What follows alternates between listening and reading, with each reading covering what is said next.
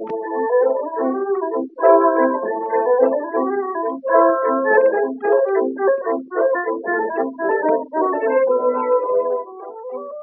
Okay. Flirta. Nia Flirta. Is this recording? Oh, totally. We've been recording for a minute. It's all solid gold.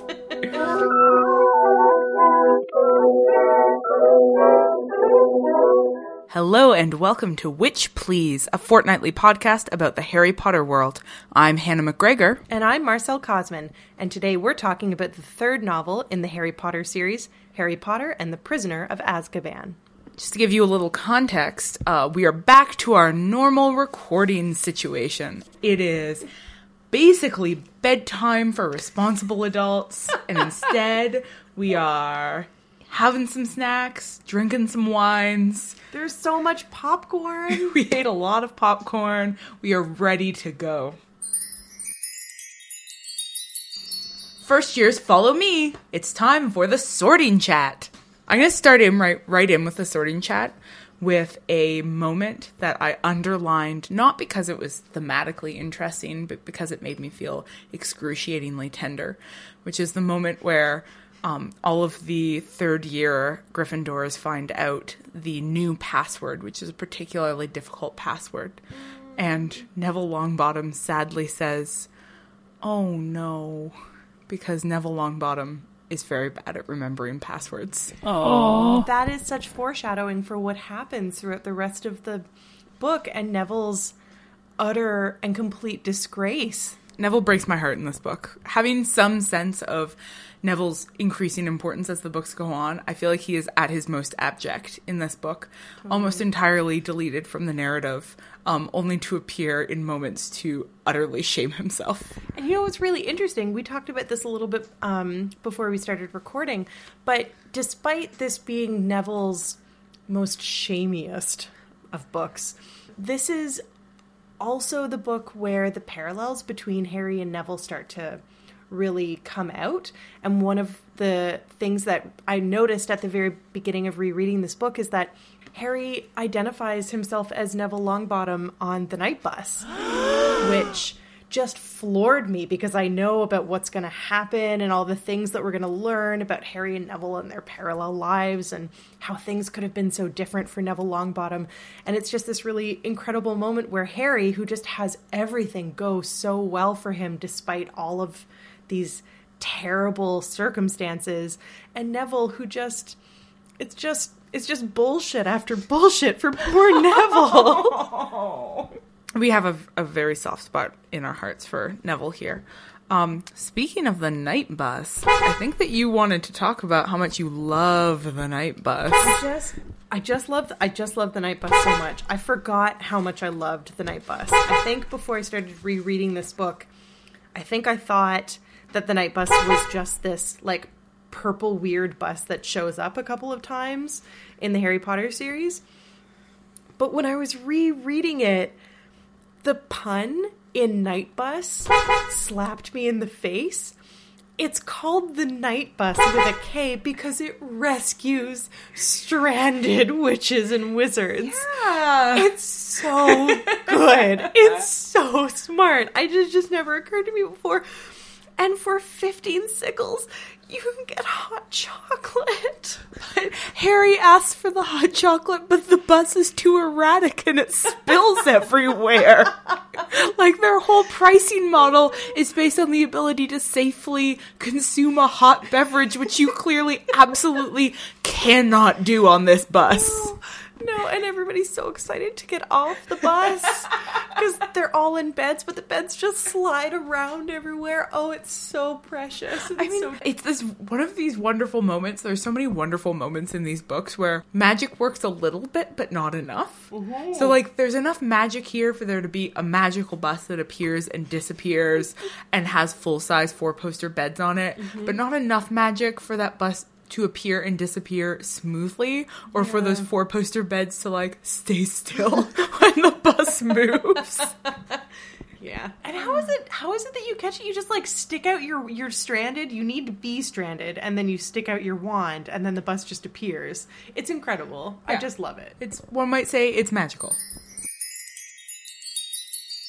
I also just want to note so, we talked in our last episode when we were talking about the second movie in the series a lot about the way that magic looks in the Harry Potter series. I think I described it as people shouting and waving their wands at things. And there's this moment um, in this book where uh, Professor Trelawney is talking about the kinds of magic that other wizards do, wizards who are not divination professors. And she describes magic as loud bangs and smells and sudden disappearings, which, in addition to just being a wonderful phrase, just gave me this moment where I was like, that's exactly what I said about magic. That's, I, Professor Trelawney and I are the same person. That's terrifying, but also enchanting. I mean, we have very similar fashion senses, I think. drapey things. Yep. Yeah. We're both really into like oversized glasses and drapey clothing. And predicting the future using various tools. Yeah, yeah. I'm also pretty into divination. Um, I also believe very strongly that if a student isn't naturally skilled in the subject that you're teaching, the best approach is to just publicly shame them until they quit your class. but more of that when we get to potions class. Um, one other thing that I want to add while we're talking about witches and witches who we encounter for the first time in this book, I want to point out something that I never noticed before, which is Witches where? I get it. Witches, witches, witches. I'm so embarrassed. So the thing that I wanted to uh, mention about Madame Rosmerta, who we meet for the first time in this book, um, is the fact that she. So we know that she's quite attractive. We know that um, Ron uh, gets a little bit flushy when he encounters her and wants to go to the bar to order the butter beers for uh, him and Harry and Hermione when they're at the Hogshead Three Boars. It's definitely not the Three Boars. That's in Edmonton. What the fuck is it called? I think. It, well, when you said Hogshead, I believed you. No, because there is a hogshead, but it's not. The, oh, it's the Three Broomsticks. Three Broomsticks. Okay. By the way, the Three Boars is an excellent local drinking establishment. Very tasty cocktails. Very expensive though. and Very hip. If you enjoy a waxed mustache, try a gin-based savory cocktail at Three Boars. you won't regret it. Anyway, so the kids are at the Three Broomsticks for the first time. Ron gets a little bit flushy when he wants to go and order the drinks because he obviously finds Madame Rosmerta very attractive. I think this becomes a running theme. Like, Madame Rosmerta is just extremely attractive. She's described as wearing, like, sequined, sparkly turquoise heels, which are obviously a sign for how incredibly she dresses and is obviously very fashionable and sexy. I just want to point out that Madame Rosmerta is not young. She's not young in the like normative traditional sense of what we would think of as an attractive barmaid. Madame Rosmerta must be in her 50s because she describes remembering serving James and Lupin and Sirius uh, and Peter when they were at Hogwarts, which would have been about 30 years ago. Mm-hmm. Yeah. So even sort of generously assuming that she was like what 18, 16. Mm-hmm. Let's say it's England. Things are crazy. She was 16 when she served them. That still means she's a woman in her late 40s. Yeah. And it's kind of really wonderful to do the mm-hmm. math there and realize that this woman who is like one of the book's earliest sex symbols mm-hmm. is an older woman. Yeah. Older with like enormous scare quotes around it. The scariest scare quotes. Like we say as two women in our 30s. Yeah. We just want to like emphasize heavily that like women in their 40s are not actually old. Yeah. But like we're talking normatively here. Yeah, just the way that you sort of, if I say a sort of curvy, sort of attractive barmaid, the normative image of that woman is not going to be a woman in her late 40s. Oh, no. And I love that it is here. Yeah. Yeah. That's wonderful. That's all I wanted to say. All right. I have a quick question. I'm actually responsible for um, uh, final revisions this episode, but I'm not going to make Marcel ask this question. I'm going to put it out to our readers since I'm not allowed to research anything. Can you tell me what steak and kidney pudding is? Because I get steak and kidney pie. That's a savory sort of a pie, right? Like a pot pie. Yeah. That has some, like, some various kinds of meats in it. Yeah. I understand uh, that organ meats are tasty. I wouldn't know. I mean, neither of us eat meat, but you know, that's a thing I've heard. but my understanding is that pudding in the British lexicon means dessert. So is this steak and kidney dessert?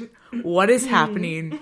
Why is it so gross? I'm particularly hoping that my good friend Melissa Dalgleish is a listener and will answer me about this question because I feel like of all the people I know, she's the person who's most likely to understand a mysterious British food stuff. Actually, that reminds me, we posed a question during the last um, episode to our listeners wanting to know why it is that spiders are afraid of basilisks. And we got some really interesting answers.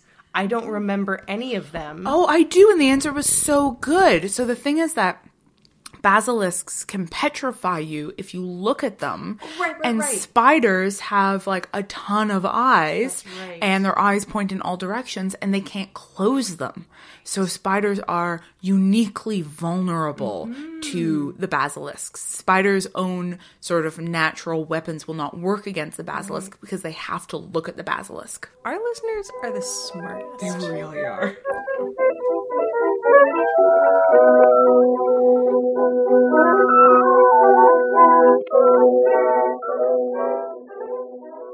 Our second segment is Flourish and Blotts, in which we bring a book historical and materialist perspective to our reading of Harry Potter.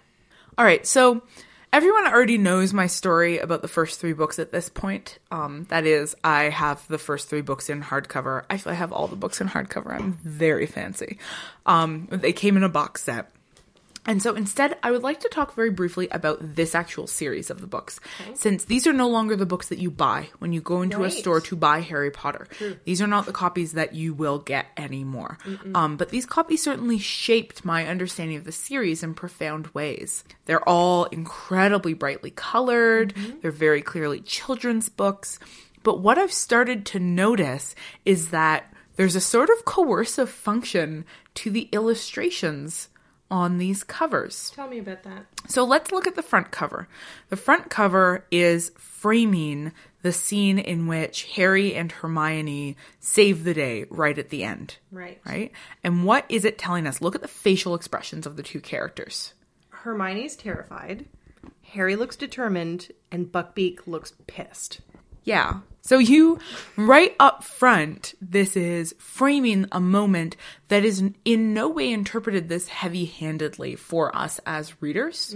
Um, you know, this is a moment in which both Hermione and Harry are saving the day together, right? Through friendship and collaboration. And a moment in which Buckbeak while also helping them get up to the window is also in fact one of the victims that they are helping to save. Mm-hmm. But the simplicity of this image, which is Harry is a brave hero, Hermione's a scared girl, and mm-hmm. Buckbeak is a scary monster, mm-hmm. takes everything that's good about this book out. Yeah, that's very true. Yeah. And similarly, look at the back cover, which is an image of the black dog that Harry is encountering mm-hmm. throughout the book, which he believes to be the Grim, which is a symbol of his own death, but we realize eventually is in fact Sirius Black in his Animagus form. Mm-hmm. This dog is slavering and vicious looking. It doesn't even have pupils. It has no pupils. It's drooling like emphatically, and it also just looks insane. It looks a little bit like the Bloomsbury dog, though. It looks nothing like the Bloomsbury dog. You look down at the little Bloomsbury dog under. I mean, they're both dogs, so both black. you nailed that. Don't become a veterinarian. So we'll talk in a moment about sort of narrative unreliability and how it's become even more important in this book than it has been in the previous ones. But this is another moment where they've taken what ends up being a very sort of skewed image of a character mm-hmm. and instead they've concretized it. They've made it just the way that you see that character now. In conclusion, I don't like the pictures on this book. You know what I just noticed right now, though, while you were describing it, is the moon. It's a full moon in the background behind Harry, Hermione, and Buckbeak. Um, and the full moon is such an important and underrepresented symbol throughout the book, I think. Um, but that's all I want to say about it. That is a very good point. That is I- also I only just noticed it, which it's is also hinting at what will be another central part of this narrative. Um, do you have a story that you'd like to tell? Uh, I sort of told my story last time because the the punchline of the story is that the word Azkaban didn't make any sense to me, and so I was just like, "Oh, Harry Potter and the Prisoner of Nonsense words." But one thing that I will point out um, is I have this habit when I when I read books. I sometimes leave things in them, things that I use as bookmarks. I tend to read a lot when I'm taking long trips. So I will often leave ticket stubs and stuff like that in them. So I'm not actually going to tell a story about when I bought the book because I already told that. But what I will do is describe a couple of the things that are in the book. So one is a blue wristband. I think, but a festival wristband. it's a festival wristband. I think that this is from the Wolfe Island Music Festival, but I'm not sure what year. Um, but it's in there, so obviously I wanted to keep it and treasure it forever. And another thing that I have in here is a Go Bus ticket, which is dated August 2009, which I thought was really surprising. Um, and I don't know where it is right now. So it's in there somewhere. It doesn't matter where. I also have this receipt, which is for Guelph. So it's funny because I have this thing from I have this thing from 2009, which is when I lived in Montreal. I have this thing from Guelph, which I li- where I lived in 2010 until 2012.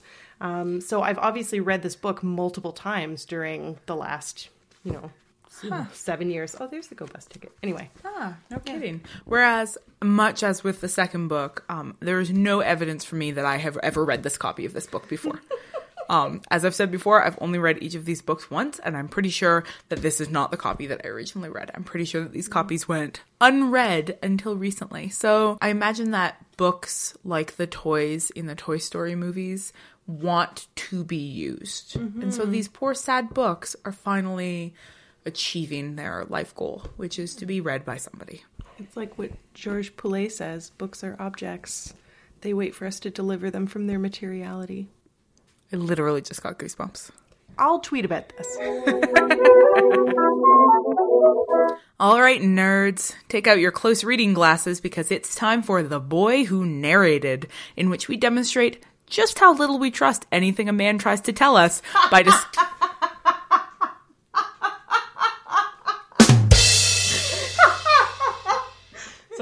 sorry, sorry. Did I start that over? No, no, just keep going. That was in amazing. in which we demonstrate just how little we trust anything a man tries to tell us by discussing the unreliability of Harry as a narrator. Where should we start with this? We have so many things that we want to say in this section. Um, do you want to start small and then go and then go big? Yeah, let's start small. So, one of the first things we, I mean, we've been talking about this since since the first book, but I feel like so far it's just continued to get more important with every book. And what struck me very early on in this book is that Stan of the Knight Bus brings up quite early on the issue of what people do and do not notice. So he's talking about muggles and he has nothing but contempt for muggles. And he says, don't listen properly, do they? Don't look properly either. Never notice nothing they don't. And so, what is being introduced for us really early on here is the fact that not only is perspective, what people do and do not see, important at the level of narrative structure, but it's also an important theme in this book. Mm-hmm. It becomes really, really key to how the rest of the book is going to unfold as we think about how people don't notice what's right under their noses mm-hmm. because they have already decided how to understand the world around them. Yeah. And that has a really powerful force on you. If you decide that you already know the way the world works, you're not going to be looking for the unexpected and you're not going to see anything that's surprising. Mm-hmm. So, in terms of where we see that unfolding at the level of the narrative, one of the key ones is Lupin being a werewolf, Right. right? And all of the work that Snape does in trying to, without outing Lupin directly, which he does in fact eventually do later, trying to point out to the students the fact that they're missing something that is so to Snape plainly obvious. Mm-hmm. And then which eventually becomes incredibly obvious to Hermione later on, mm-hmm. but that despite doing an entire essay about werewolves and how you notice them, mm-hmm. none of the other students pick up on. Yeah. Well, I think Hermione's the only one who actually writes the essay. Oh, that's right. Yeah, oh my gosh. she writes it early, and everybody else waits until the last minute, and then Lupin tells them they don't have to write it. So Hermione's the only one who's done the work, and so she's the only one who actually mm. figures it out. But all of the information, all of the key information that we need to recognize what Lupin is, is mm-hmm. there for us. The book Yeah. gives it to us. Mm-hmm. Similarly, the book gives us every clue that we need to be suspicious of scabbers, right? It's Yeah. giving us so much like this is a common domestic house rat and yet it's 12 years old. Yeah. Um every time that the sneakoscope is around them, it's going off telling them that they need to be suspicious. This cat has like a mysteriously murderous approach to this other animal, right? Like we're given all of the clues but because we're reading it from Harry's perspective and Harry doesn't see it, Yeah. we also don't realize what's important. Yeah, absolutely. Yeah. In that way, this is a remarkably Sherlock Holmesy novel. Mm-hmm. Yeah, Right? Because it's yeah. actually laid out for us all of the clues and then sort of only puts them together for us at the end. And it was up to us to try to piece it together. Yeah, except unlike Sherlock Holmes, when I reread it, all of the clues make sense. And no matter how many times I reread Sherlock Holmes or rewatch the wonderful BBC contemporary television adaptation of Sherlock Holmes, I do not understand how all the things fit together. I still, I just watch it. I'm like, oh, okay, good. Yes. yes. Lady in pink. Yes. Pink Yes. suitcase. Sure. Yes. Oh, yes. Mm-hmm. Sure. Got Yeah. it. Yeah. Yes. I have an argument to make about the narrative structuring of the BBC adaptation of Sherlock Holmes, but this is not the time. We'll start a new podcast about Sherlock. Shall we talk about Snape? We should. Yes. Not too much, though, because we're going to talk about him during potions class. Yes. What we're going to talk about here is the ongoing construction of Snape as a villain, um, which depends primarily on Harry's perspective about him. Snape obviously again is the sort of villain of the piece for most of this book, um, until we realize in the end that other than being um, perhaps a little emotionally unstable, he hasn't actually done anything villainous at all. And one of the key moments that jumped out for me is when Harry's in Lupin's office and Snape comes in with this potion for Lupin and gives it to him. And clearly, Harry believes that Snape is poisoning Lupin, mm-hmm. right? That that chapter ends with the image of the goblet sitting on the desk smoking. Mm-hmm. And the narrative closes in on that image as a way of encouraging us to read that goblet in a particular way, which is the way that Harry's reading it, mm-hmm. right? Which is as a piece of evidence that's saying that Snape is a villain. Yeah. But retroactively, we look back at that smoking goblet and realize that what that is is in fact a sign of Snape's remarkable competence mm-hmm. because he has been brewing this potion for Lupin that makes him totally tame, totally not dangerous as a werewolf that allows him to hold a job like he's never been able to do before that's incredibly difficult to brew that most wizards cannot, right? Which is another reminder that Snape, while being not a super good teacher, is an incredibly competent wizard. Yes. He's really good at what he does. Yes. And so just that single image, which we see Harry misreading so entirely, um, is a great reminder of how the book is very deliberately giving us opportunities to misread signs and then showing us how we have in fact misread them. Yeah. And one of the things that we talked about a little bit um, when we were preparing is the fact that Lupin is the first competent defense against the dark arts teacher that they have. And this is something that the students, including Harry, remark on and cannot help but be impressed by.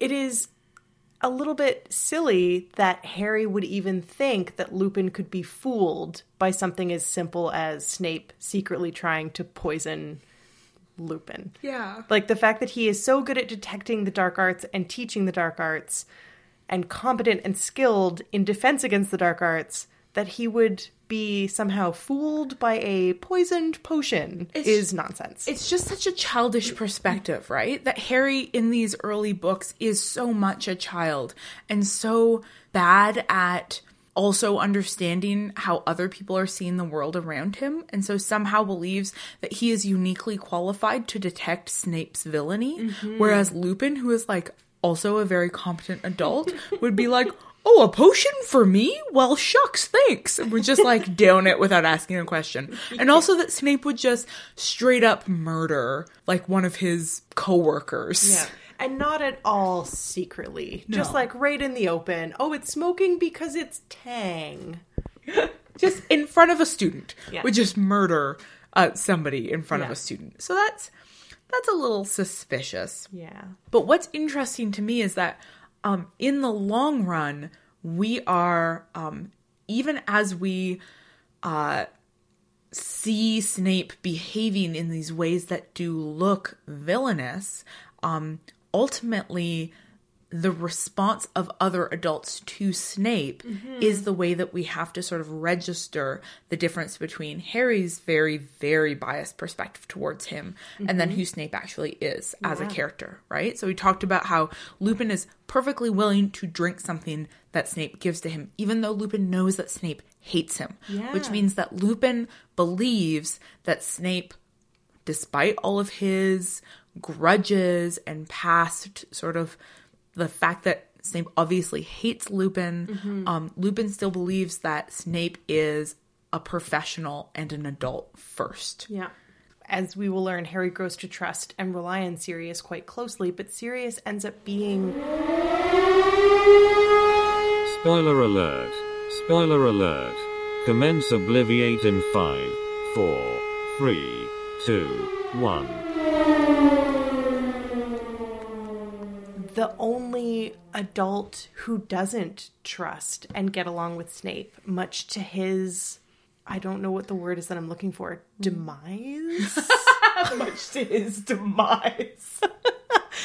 Spoiler oh, alert. I mean, yeah, like that won't work out for him. Like trusting Snape ends up being a very important thing to do mm-hmm. in these books.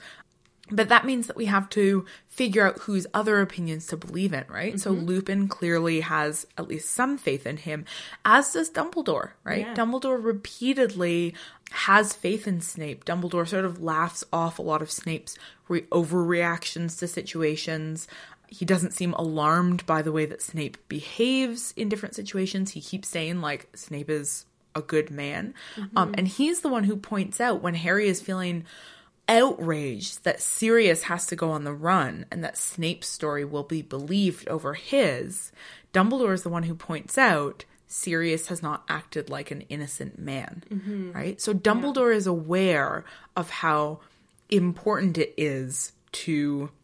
What am I trying to say? Dumbledore is aware of the importance of how other people's perspectives affect the way that somebody is perceived more widely, mm-hmm. right? So so we as readers of the book know that Dumbledore is the source of all information and knowledge, however problematic we might find that. But Dumbledore, unlike Harry, is distinctly aware of the fact that that is not enough for anything in the real world. That's enough for Hogwarts, mm-hmm. and it's enough for Dumbledore's inner circle of anti Voldemort people, but it's not sufficient for the wizarding world. Yeah. Yeah. It's not sufficient for the wider world to just believe that somebody is good, mm-hmm. right?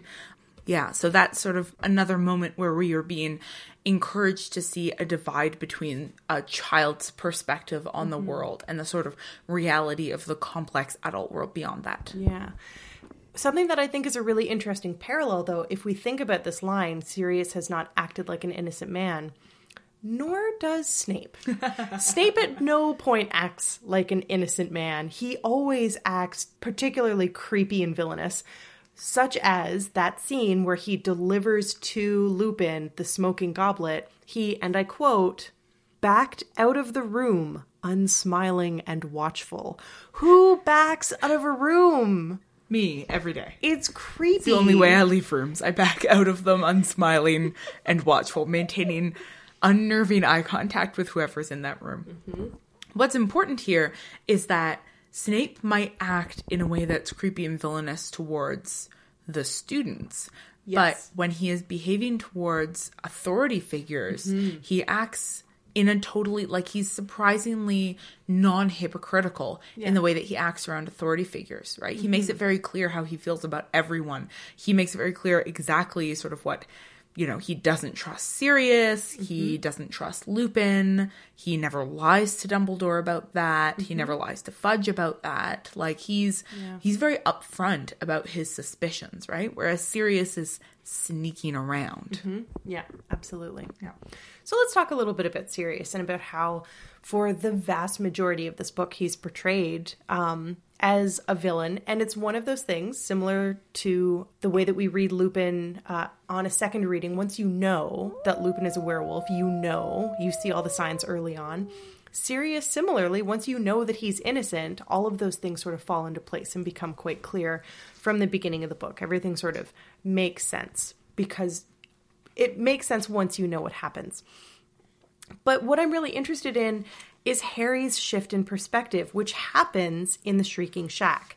Because at first, Harry is so certain that the information that he's been given is complete when we as readers, especially as readers going through the second or a, or thousandth or whatever time, we know that it's not. We know very much that Harry only has little bits and pieces, and that Harry is taking those little bits and pieces and extrapolating from them and deciding that he knows everything and and how incorrect he is. And so there's this really um, this really fantastic moment, um, and it is when Sirius Black is confronting Harry and Hermione once they have arrived in the Shrieking Shack, and Sirius says, I thought you'd come and help your friend, blah, blah, blah, blah, blah. Your father would have done the same for me. Brave of you not to run for a teacher. I'm grateful. It will make everything much easier. And then the narrator tells us the taunt about his father rang in Harry's ears as though Black had bellowed it. A boiling hate erupted in Harry's chest, leaving no place for fear, blah, blah, blah, blah, blah. But once you know that Sirius is innocent and that Sirius loved James Potter like a brother, and you read that, you know that he means that sincerely. And yet Harry hears it as a taunt. Mm-hmm. That's another moment in which we see the narrative representing to us as objective fact something that is in fact incredibly um, sort of limited just a function of how harry is seeing the world around us right? Mm-hmm. And those are just sort of little moments that you pick up on where it becomes so clear that we should not be trusting the way that harry is characterizing the world around him. We mm-hmm. shouldn't be trusting his representation of these characters.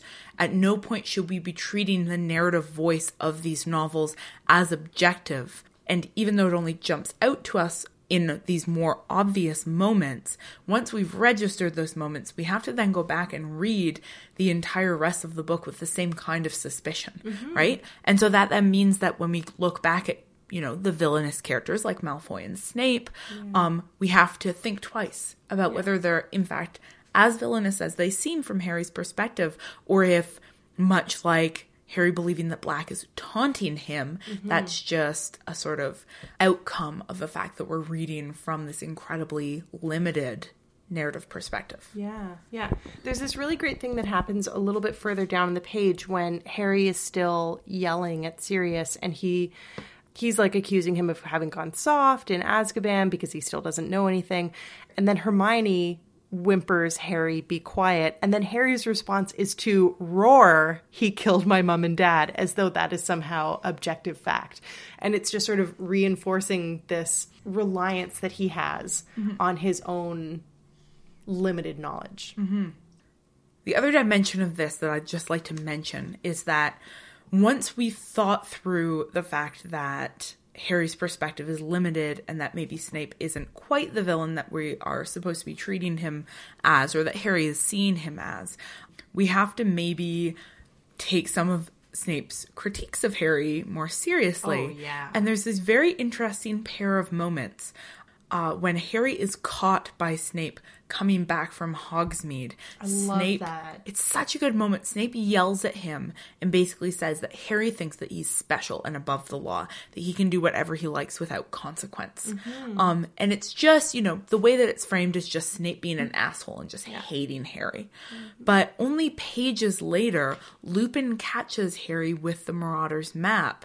And he says almost the same thing to him. He says to Harry, Your parents died for you, and you're gambling their sacrifice for a bag of magic tricks.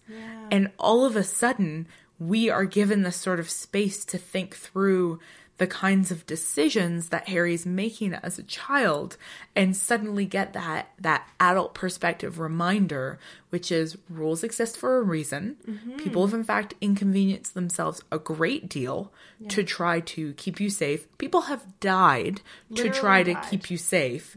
And you are throwing all of these things out the window because you think it's unfair that you don't get to go have fun with your friends because you're a child, right? And that's the kind of perspective you have as a child. But it's so interesting to think of this as a book written for a 13 year old mm-hmm. that's saying, you know, that incredibly self centered worldview you have right now, which we all absolutely have at 13. Mm-hmm. Well, there's this world outside of you, and the things that you do impact it Yeah. like and that's it's pretty remarkable to me the way that that that lesson which is such an important lesson to be learning at this age is enacted at the level of narrative structure in mm-hmm. these books Yeah, absolutely. Yeah, I'm really glad that you brought that up because I remember when I was reading it having this moment where, despite the fact that Snape was so clearly constructed to be a vindictive jerk, I couldn't help but being like, oh, he's so right, though. Mm-hmm. Like, all of these people have gone above and beyond to make sure that Harry is safe, and he's just sneaking around Hogsmeade because he wants to, and it's not fair that he doesn't get to go. yeah because he wants to have fun and he wants to go see the joke shop And he wants to have fun with the friends who are there, not with the friends who are maybe not allowed to go, like Neville, who he throws off and misleads and lies to multiple times just so he doesn't have to hang out with him and can go sneak through a tunnel and play in a joke shop. Yeah. I mean, we don't see at any point in these early books Harry being explicitly a bully, but we get these little hints of the ways in which other characters might perceive him as being kind of a jerk. Um, and that, you know, the way that he lies to Neville and goes out of his way to avoid having to talk to him is kind of jerky. Oh, yeah. And I say this from the perspective of somebody who's absolutely done that, like as an adult. Yeah. Um, but it's not nice. It's not nice behavior at all. I hate it when you do it to me. Yeah, I do it to you all the time.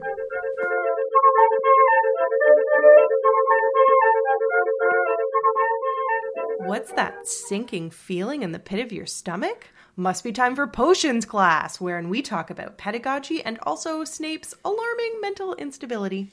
So before we get into Snape, I think that we'd like to spend a little back into Snape because we just finished talking about him. I think we'd like to spend a little time talking about Lupin some more. Lupin specifically from a pedagogical perspective because this is the first competent defense against the dark arts teacher we've seen in the series. Mm-hmm.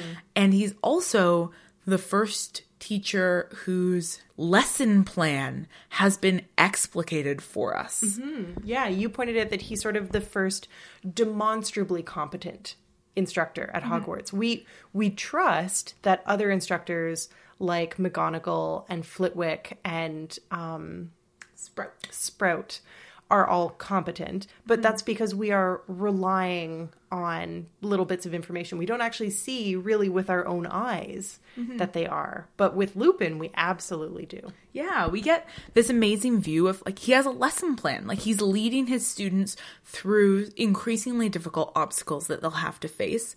Um, we see all of these great moments where he combines theory with practice. They're obviously reading through their lesson book and learning sort of understanding these creatures they'll have to defend themselves against, but then also actually getting to practice it. There's a logical structure to his lessons. His exam, which we also get to see, is perfectly appropriate and reflects exactly what he's taught the students. Mm-hmm. His lessons are fun, but they also are informative and mm-hmm. practical. Like, he's actually a really good teacher. Yeah. We really get a sense when Snape intervenes and chastises the class for not being far enough ahead. We really get a sense that there is a rationale behind the order in which Lupin is educating the students because all of all of the students in the class say we're not there yet. They don't say we don't know what werewolves are or we're never going to do that. They have a sense that they will get to that. They have a sense of when but that's not where they are yet. They just did these other things. Mm-hmm. And Snape just doesn't care because of his own things. Sorry, I'm talking about Snape again. I can't help it. Yeah. Yeah, but he's he's such a foil to Lupin in this book. Yeah. So there are other little things about Lupin as a teacher that I found very appealing. There's the fact that he calls students by their first names. Um, that he doesn't he clearly does not believe that in order to teach effectively you have to emotionally distance yourself from your students because not only does he reach out to Harry, but you also see him, for example, caring a great deal about Neville. And after that scene where Snape has publicly shamed Neville, Yeah. Lupin makes a point of singling Neville out, giving him the opportunity to show that he is also a competent wizard, right? He mm-hmm. understands that you can't teach children without also understanding those children as actual humans and individuals. Yeah, absolutely.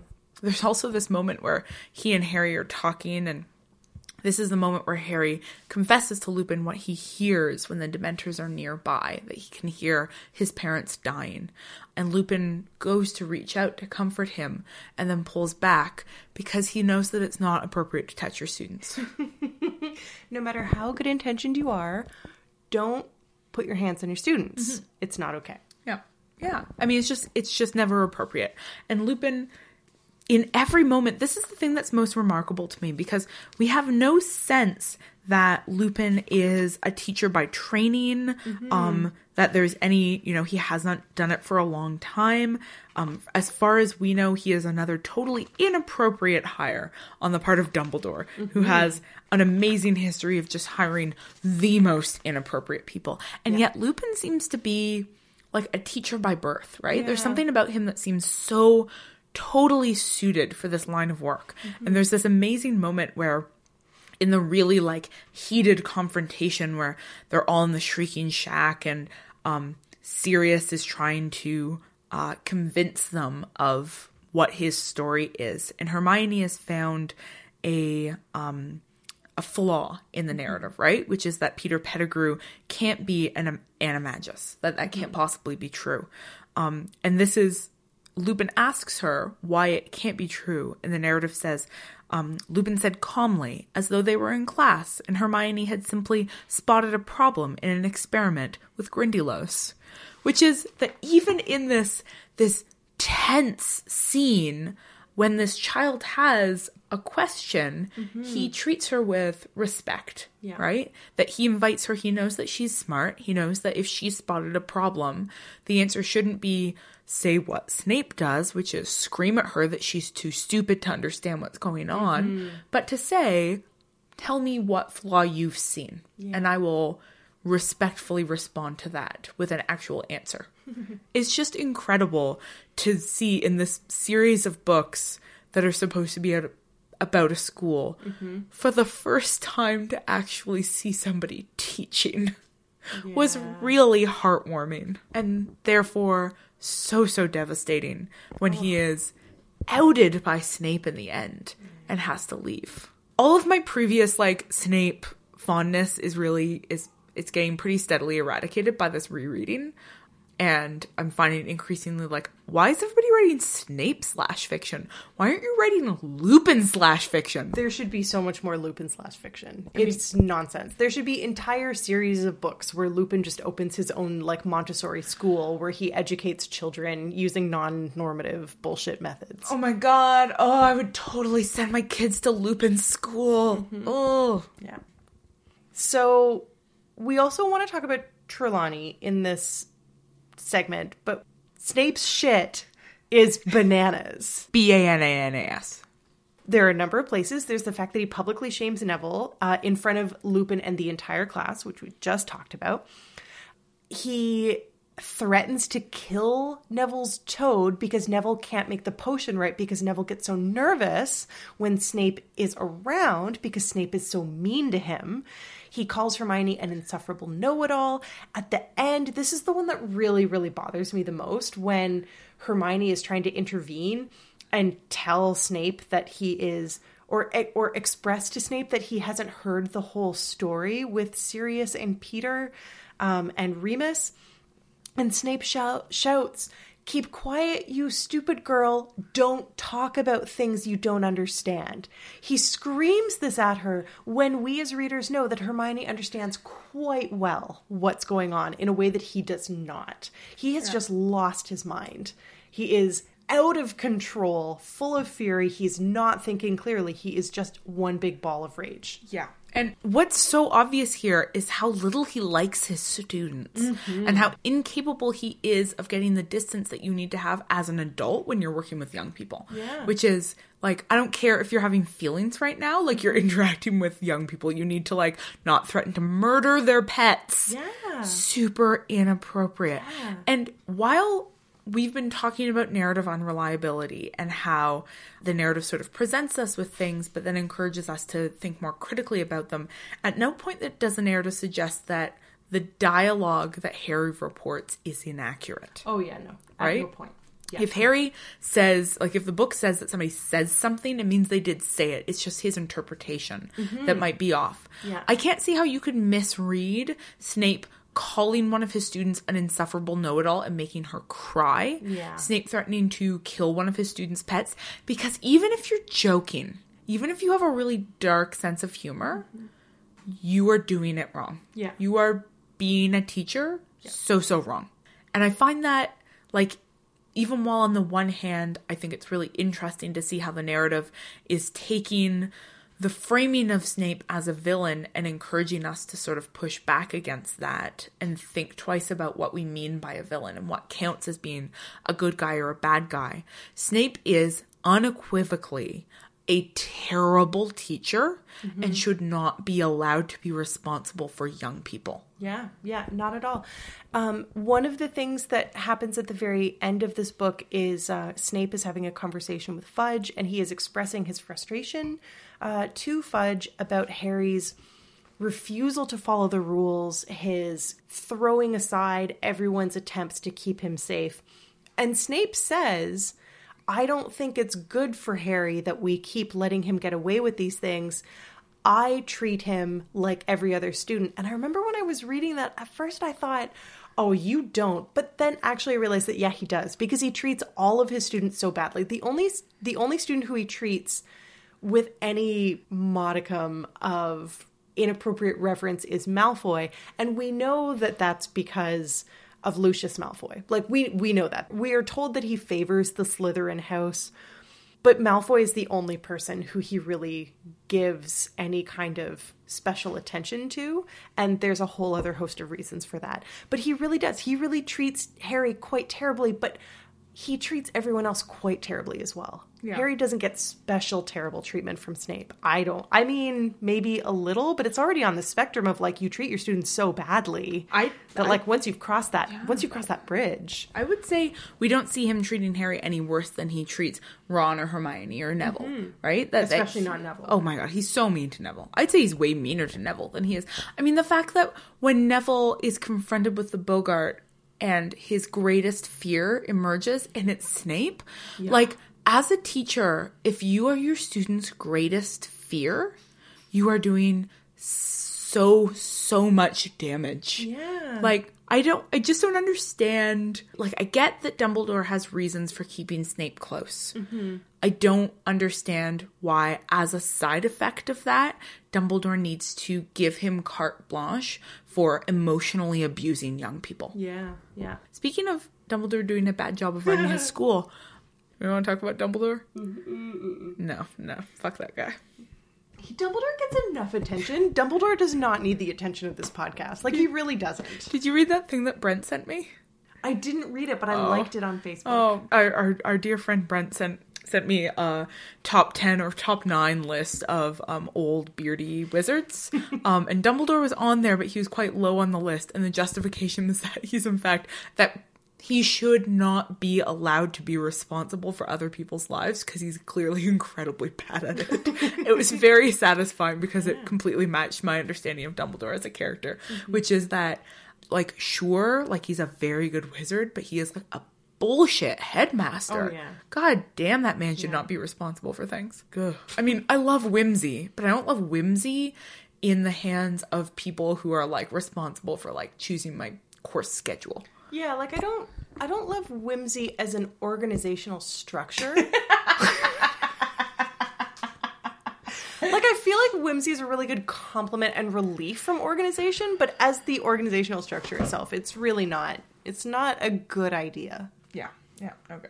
I'm increasingly getting a sense that Dumbledore's school is more like the Hogwarts school of um, like narrative convenience, where Dumbledore is just gathering everybody he thinks that he might need in order to fight Voldemort, which is like absolutely a, a noble cause, right? Like evil wizard is going to take over the world. You know that he's coming back to power. You know that you need to sort of set the stage for preventing his ultimate dominance. Mm-hmm. Um, and so you're keeping close to you the people who will help you in that war. So you're keeping close Snape, who is your, you know, double secret agent man you're keeping close the sort of chosen child and grooming him for his future as a hero. Mm-hmm. And you're also keeping close Professor Trelawney, who is this psychic, right? Who mm-hmm. has, at, as of the end of this book, had two legitimate visions in her life.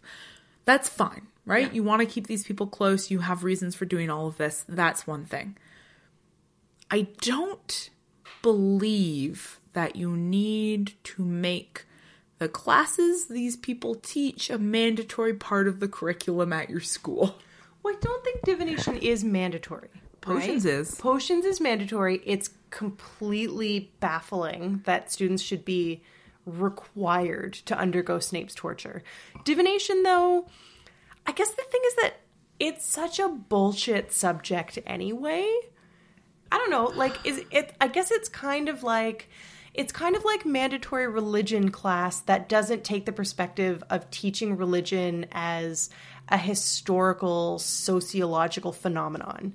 It's sort of it's like the idea of teaching religion as objective fact, which is one way to look at it. But that would be like if the headmaster of the school believed very strongly in divination, and that was clearly the bias of the school, that would be one thing. But the headmaster of the school doesn't believe in it. Well, no, because it's not mandatory, right? So it's kind of this like, sure, some people are going to take this class. It's kind of bullshit if they want to. Here's a person who we know is actually able to do the thing, but is not a very good teacher. Maybe there aren't. We know how much trouble Dumbledore has finding competent defense against the dark arts teachers. Maybe there are even fewer competent divination teachers. I mean, the closest equivalent I could think of as I was reading was that this is like an art or a theater class, right? How dare you? So it's non mandatory. Um, it's the kind of, you've got this incredibly sort of like hippie, vague, neurotic instructor who basically has singled out students she believes are particularly talented. And then if you don't have natural talent, it's just like, well, you're just not moved by it. Yeah, yeah. Um, and that the rest of the teachers treat with a great deal of disdain because the subject that she is teaching is not real or legitimate. Right. Yeah. So every every other student in the class is blowing on a plastic recorder, and there are a couple who are able to make a tune out of it. Okay. Yeah, exactly. Um, I mean, this is the way divination class is described is sort of like the way every art class appears in like a bad private school movie, right? Um, except that I actually think art is great, and clearly divination is bullshit in this book. Except that it's not. Except that it's not though. That's It the thing. is. It's It not though is. because Trelawney is correct about all of the predictions she makes, no matter how bullshit they are. Every every single one.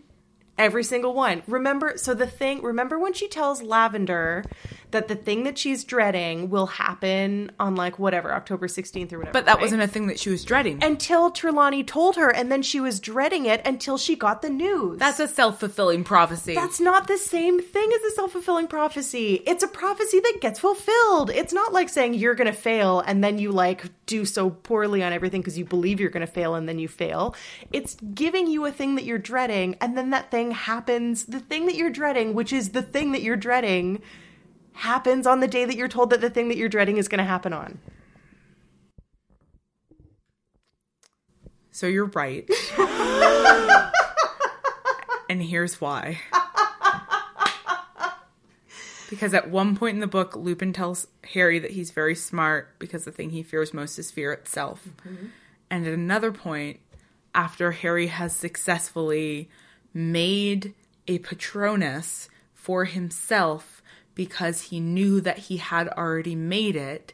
He says, The only reason I could make it is because I knew that I had already made it. Does that make any sense? And Hermione just says, I don't know. So, in fact, what the book is setting up for us is that that is perfectly possible. That there are self fulfilling prophecies, not the right word for it, but that if you believe something's going to come to be, that will actually impact the way that the world is, which physics has actually told us is true. You win this round, Kosman. It is my greatest pleasure when you tell me that I'm right about something where previously you disagreed with me. My greatest pleasure. Let's just end this podcast now, forever. It's my greatest displeasure when somebody analyzes a book better than me. I am so mad right now.